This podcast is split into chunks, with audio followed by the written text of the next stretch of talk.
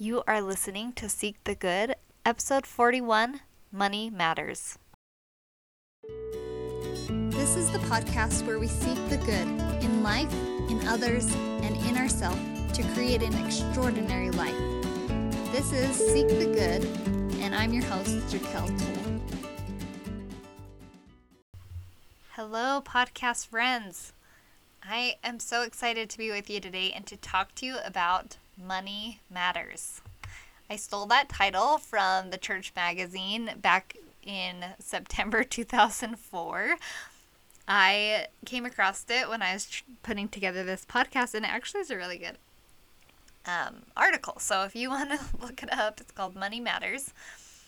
But what I mostly want to talk to you about today is money beliefs.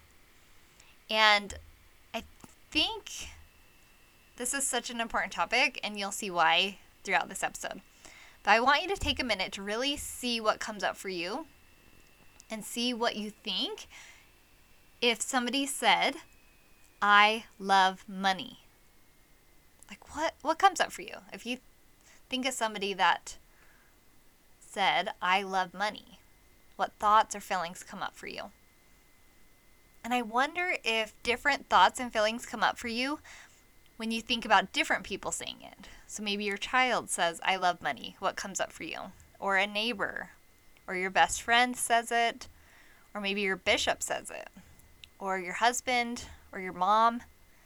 It might bring up different thoughts and feelings for different people. Honestly, in the past, I would have gotten worried for somebody. That's like the first feeling that comes up for me. Not too long ago, even. That's like the first feeling that came up for me was worry for that person. And I think it's worried for them because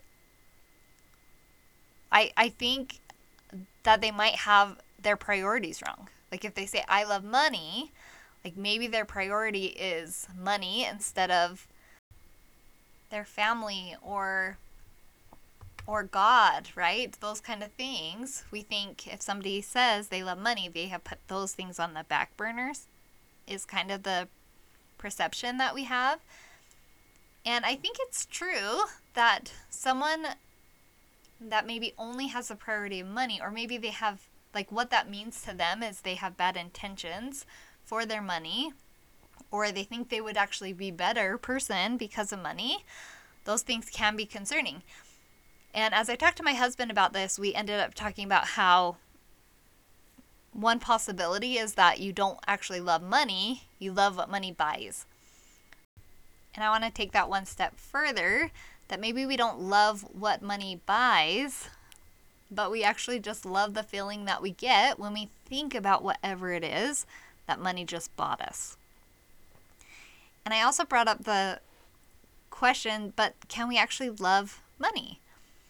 And yes, it is true that money actually is just paper or coins, right? if you think about actual, like, what physical form money is. But if we ask the question, what is money? Like, what is the definition of money? Money is just a way that we, it's a value of exchange. It's a way we exchange perceived value.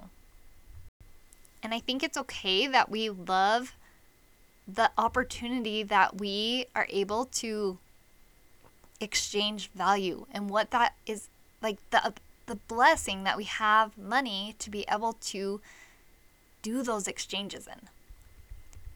Jen, let me see if I say her name right. Sincero. Sincero, probably Sincero. I have no idea. You'll have to check it out. But she gave this analogy in one of her books of somebody saying, I love pizza, right? And, or like if somebody said, I love ice cream, it's so different than if somebody says, I love money. and I think it's because we don't, like, if somebody says, I love ice cream, or if we say that ourselves, I love ice cream, we don't feel like we have to explain why we like ice cream. And we aren't really worried about somebody if they say it, unless I guess they're like extremely unhealthy and we're, we're worried about their health, right?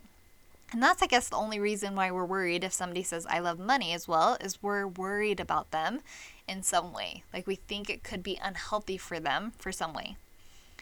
So we've all heard the phrase before money is the root of all evil.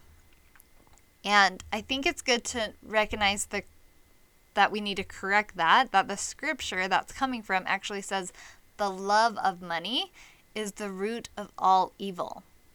But what does it mean?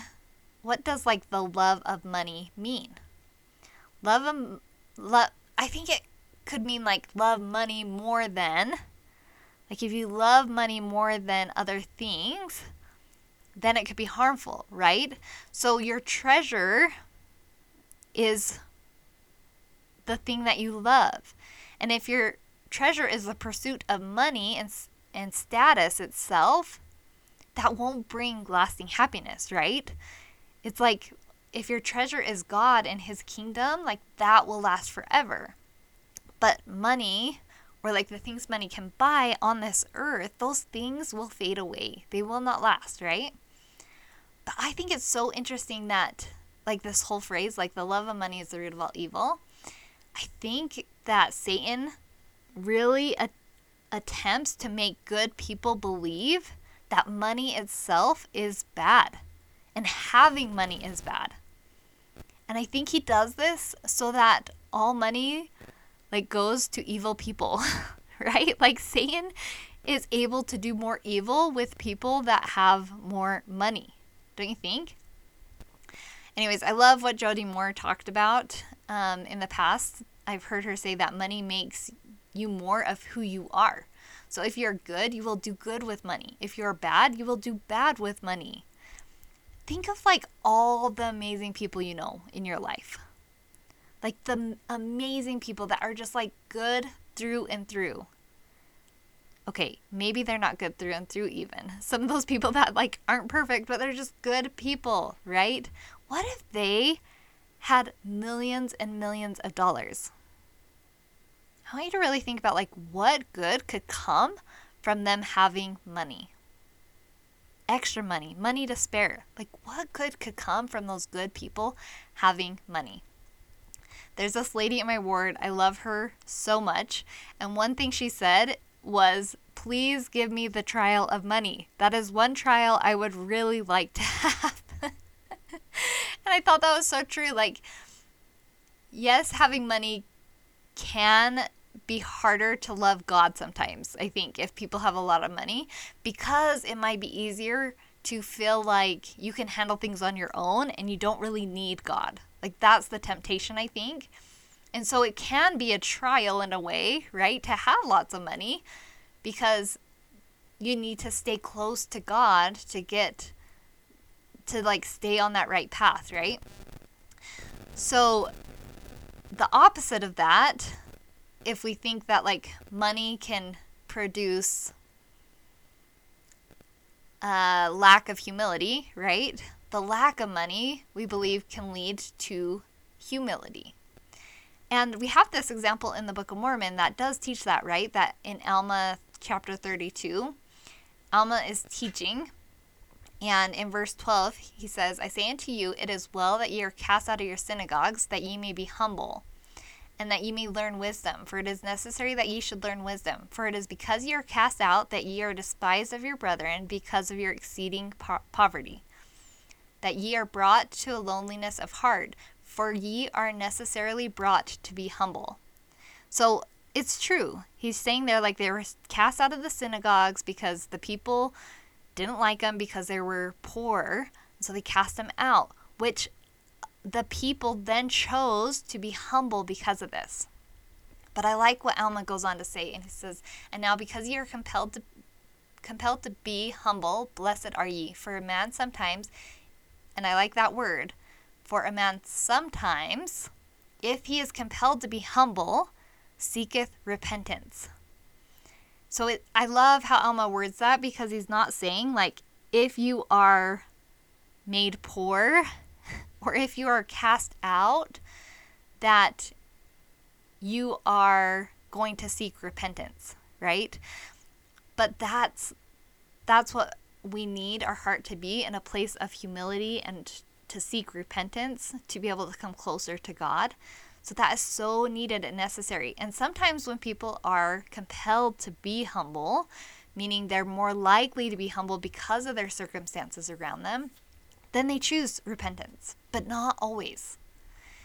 And he goes on and says, And now surely whosoever repenteth shall find mercy, and he that findeth mercy and endureth to the end, the same shall be saved. In verse 14, he goes on and says, And now, as I said unto you, that because you were compelled to be humble, blessed were, or ye were blessed. Do ye not suppose that they are more blessed who truly humble themselves because of the word? So he's saying, like, how blessed are people that choose to humble themselves when their circumstances aren't making them, that they just hear God's word and they choose to repent. They don't have to be brought to like this really low state to choose that. And verse 15, yea, he that truly humbleth himself and repenteth of his sins and endureth to the end, the same shall be blessed. Yea, much more blessed than they who were, are compelled to be humble because of their exceeding poverty.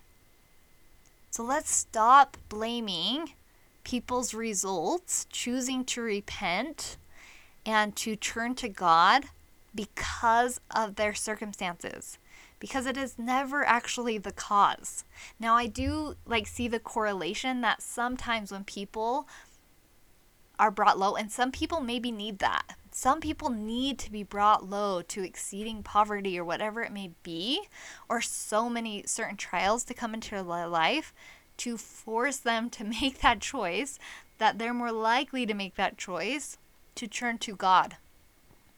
But we don't have to have that. We don't need that. That is not like a qualification to turn to God.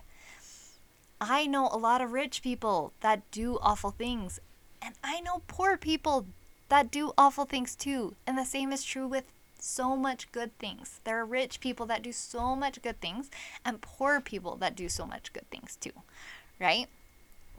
Um, I have this other set of verses that I feel like teach kind of the similar thing in 2nd Nephi 9, verses 28 through 38. And, and this brings me back to like Satan wanting us to believe that like money is bad itself. And he says, Oh, the cunning plan of the evil one, oh, the vainness and the frailties and the foolishness of men. When they are learned, they think they are wise and they hearken not unto the counsel of God. For they set it aside, supposing that they know themselves. Therefore, wherefore, sorry, I'm having a hard time reading. Their wisdom is foolish, and it profiteth them not, and they shall perish. But to be learned is good if they hearken unto the counsels of God. So notice that it's not like being learned or any or having wisdom, like that isn't bad either, right? It's just if you don't hearken to the counsel of God, you think you're better than God or know better than God. That's where the trouble comes in. And verse 30 says, But woe unto the rich, who are rich as to things of the world. So this is what we think of normally, right? Like people that have lots and lots and lots of money is what we think of when we hear that sentence. And it goes on to say, For because they are rich, they despise the poor and they persecute the meek, and their hearts are upon their treasures. Wherefore their treasure is their God, and behold, their treasure shall perish with them also. Please notice that it's, I don't think it's saying that every single person that has riches as to things of the world or money are are like this. They don't just they don't all despise the poor and they don't all persecute the meek and all their hearts are not upon the treasures. But that's what this verse is warning us of. It's saying, don't let that happen. Don't let, when you become rich to the things of the world, don't let your heart be focused on those things and and then make your treasures or your money or the things you have become your God. Right? And so I like going on to the next verses because it emphasizes the same point that he was trying to make in verse 30. It says, Woe unto the deaf, for they will not hear, for they shall perish. Notice all these, I'm going to go into more of these verses. Notice it's all about where your heart is. It's not your actual circumstances. It's not how much money is in your bank account or how much money is not in your bank account There are people with both of those circumstances that choose differently. Their hearts are in different places. But the neck like these all these verses like the deaf it's not actual deaf people right? It's just people that choose not to hear. It's where their heart is. Woe unto the blind that will not see for they shall perish also. Woe unto the uncircumcised of heart for a knowledge of their iniquities shall smite them at the last day woe unto the liar for he shall be thrust down to hell woe unto the murderer who is deliberately killeth who deliberately killeth for he shall die so notice it's not like all these cases, it's not like somebody that's ever killed somebody before. Woe unto them, right? No, some people have had to kill in the past, but have had their heart towards God when they've had to do those things, right? And and it goes on and it just tells about all these different verses, but all of them are just talking about where is your heart? Where is your heart? What are you focused on? Who do you love? So, why do I think it's so important that we change our mindset around money if it isn't positive and uplifting? It's because we will never allow the number in our bank account to increase if we think it is wrong or it makes us bad because we have X amount of money in our bank account. Now, for every person, that's something interesting too that for every person, that uh, number amount will be different. like to one person, like a hundred thousand dollars in your bank account seems like a lot of money. And that's like rich. That's too scary. That makes us bad or wrong, right? To somebody else, that's like not a lot of money, right? So it's just all up to how you decide to think about it. So if you decide that you want to be able to say, I love money, then just decide like what does that mean to you and have like a good definition or like a meaning behind you saying I love money that you feel good about that connects with like your highest self and decide on purpose. In the guide to the scriptures, the summary on under like riches or wealth it says the Lord counsels the saints not to seek for worldly riches except for except to do good. The saints must not put seeking worldly riches before seeking the kingdom of God, which hold the riches of eternity. So I just like thinking about that and thinking how we can kind of word that a little differently. Like, it's good to seek riches to do good, is what that's saying. It's like, but it I think it's really important. I like how it says to not seek like worldly riches before you seek the kingdom of God. But I feel like we can do that at the same time. Like if our heart is set on the kingdom of God and we're we're set towards that, we can receive like money to help do that. I heard this quote that was like if I gotta find it. I think what was I listening to?